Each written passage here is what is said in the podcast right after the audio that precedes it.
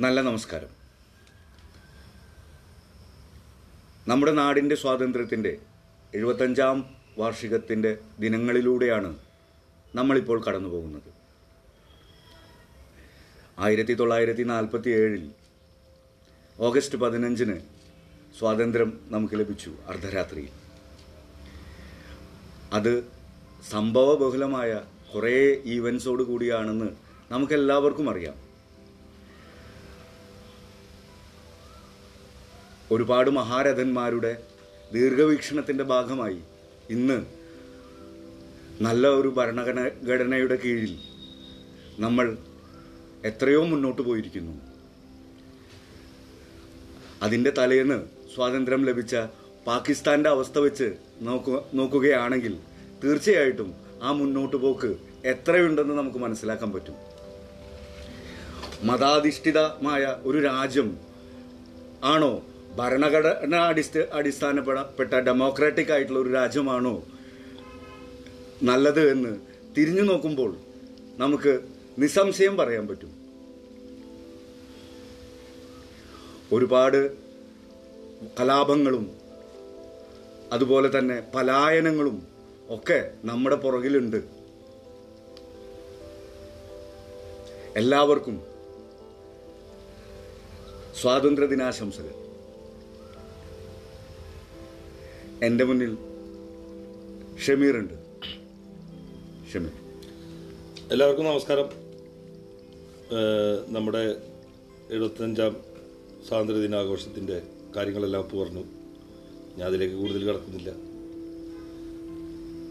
അപ്പോൾ പറഞ്ഞ ആ പോയിന്റിൽ വെച്ചിട്ട് തന്നെ പറയാം. തുടങ്ങാം. മതാധിഷ്ഠിതമായുള്ള സമൂഹവും ഒരു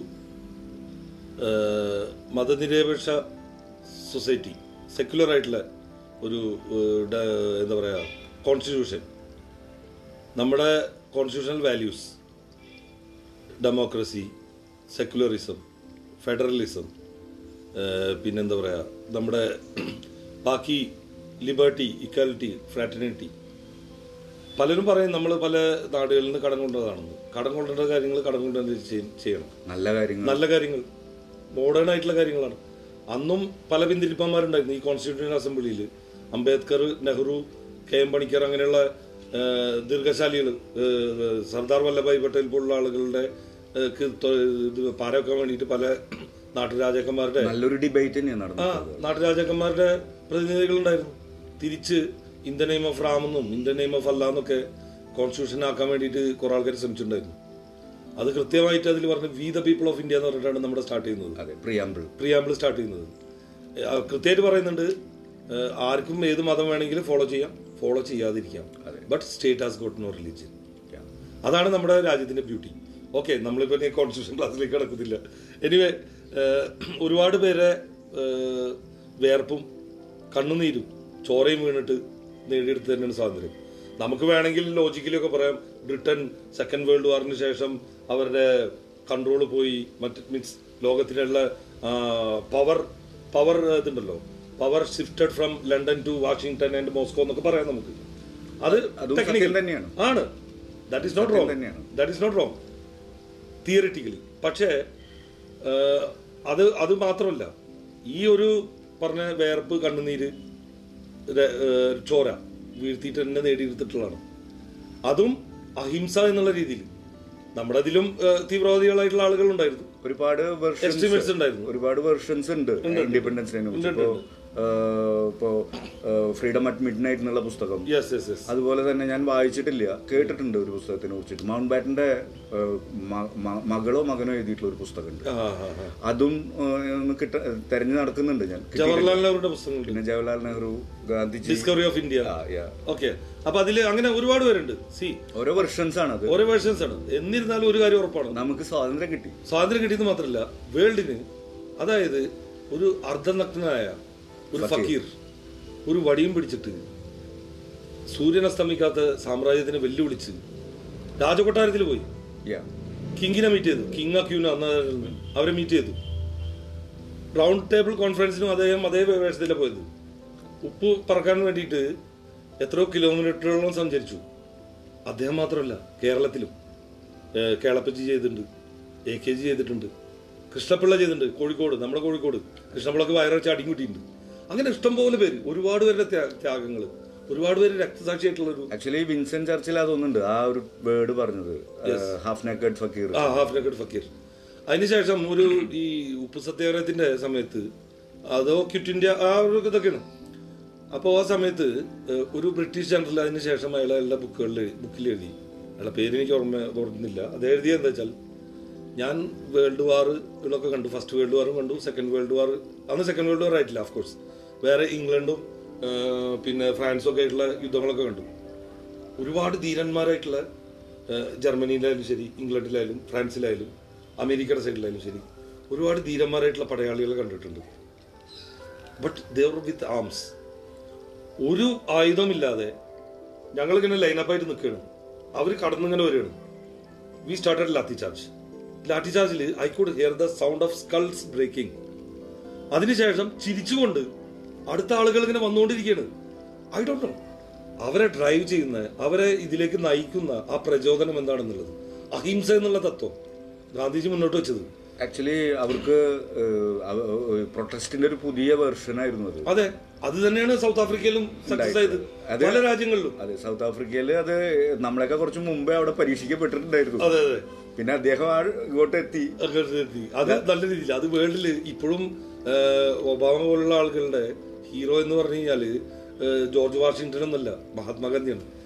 നമുക്കിവിടെ മഹാത്മാഗാന്ധിയെ കുറിച്ചായിരിക്കും C no buddy is A perfect person Mahatma Gandhi political എല്ലാം ശരിയാവുമെന്ന് ഞാൻ പറയില്ല ബട്ട് ആസ് എ പേഴ്സൺ നമ്മൾ മുന്നേ എപ്പിസോഡിലും പറഞ്ഞിട്ടുണ്ട്. ഓക്കെ ഇന്ത്യ അഗൈൻ ആ ക്ലാസ്സിലേക്ക് പോകണ്ട അവിടെയും അവിടെയും വെർഷൻസ് ഉണ്ട്. വേർഷൻസ് ഉണ്ട്.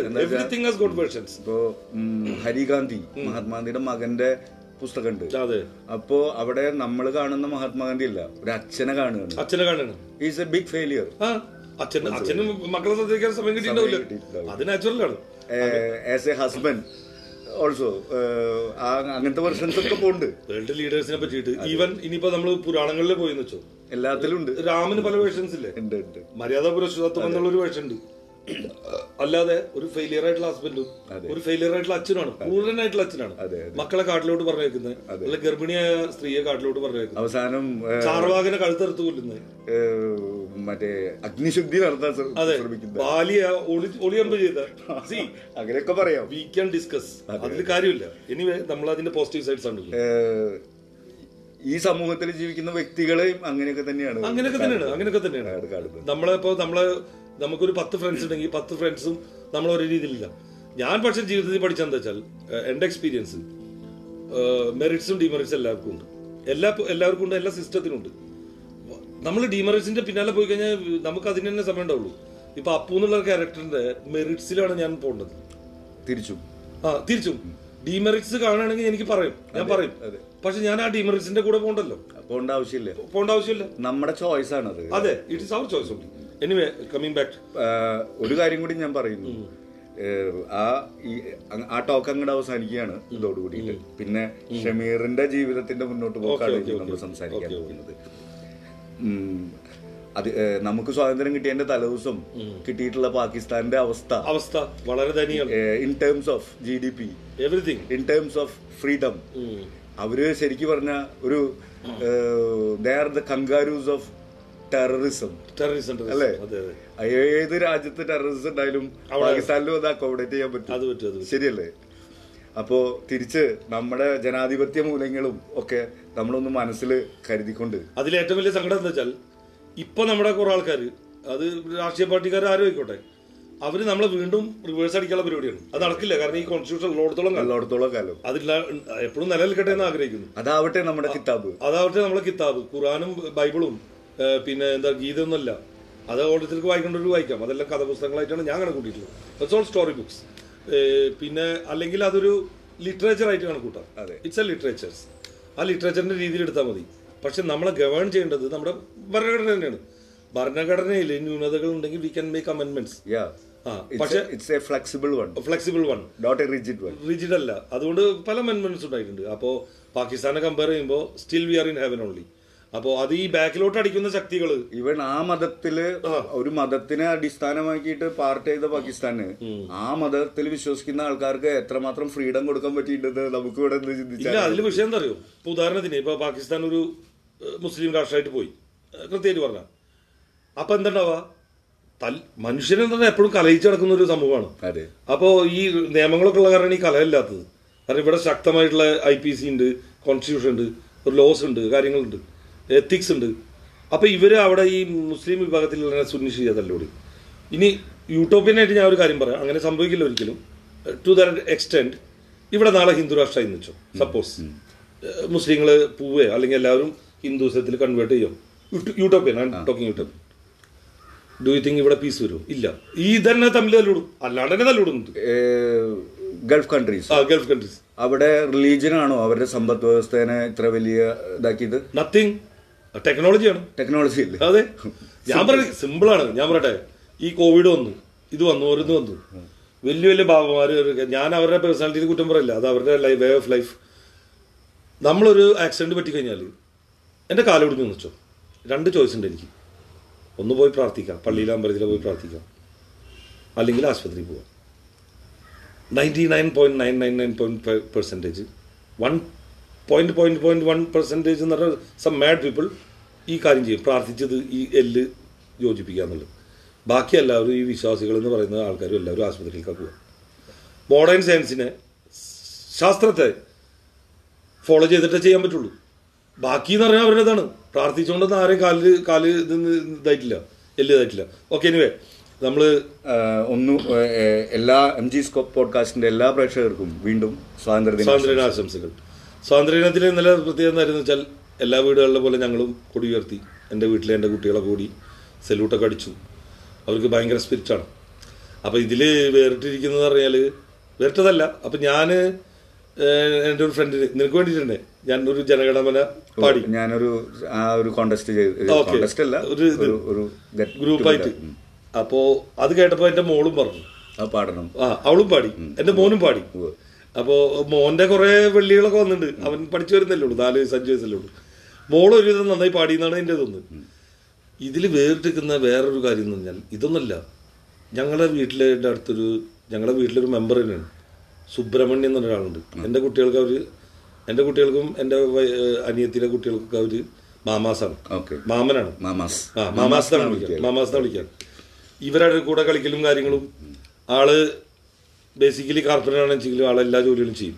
മാസ്റ്റർ ഓഫ് എന്താ പറയുക ജാക്ക് ഓഫ് എവറിത്തിങ് ആണ്. അപ്പോൾ മാസ്റ്റർ ഓഫ് നത്തിങ് എന്ന് ഞാൻ പറയില്ല. എല്ലാ പണിയും അറിയാം ഇലക്ട്രീഷ്യൻ ഇപ്പൊ ആൾ ഹിന്ദുസ്ഥാൻ പെട്രോളിയത്തിന്റെ ഇലക്ട്രീഷ്യനാണ് ഓക്കെ ടെക്നീഷ്യനാണ് ആൾ ഡിപ്ലോമ ഒന്നും പഠിച്ചിട്ടില്ല. പക്ഷെ ഡിപ്ലോമൊക്കെ മാറിക്കും. എന്തെങ്കിലും ഫോൾട്ട് ഉണ്ടെങ്കിൽ ആൾ പോയിട്ട് ശരിയാക്കാം. ഓക്കെ പ്രാക്ടിക്കൽ നോളജ് പിന്നെ എന്ത് ചെയ്യാനുള്ളതുണ്ട്?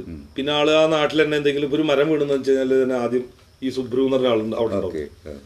അപ്പോൾ ഞാൻ എയർഫോഴ്സിലുള്ള സമയത്ത് way back in two thousand thirteen fourteen അപ്പോൾ എനിക്ക് അന്ന് പബ്ലിസിറ്റി സെല്ലുള്ള മിശ്ര സാർ എന്റെ റൂംമേറ്റ് ആണ്. അപ്പൊ അപ്പോൾ എനിക്ക് കുറേ പബ്ലിസിറ്റി മെറ്റീരിയൽ കിട്ടും. സേ ലൈക്ക് സ്റ്റിക്കേഴ്സ് കുറേ ബാനേഴ്സ് കാര്യങ്ങളൊക്കെ കിട്ടും.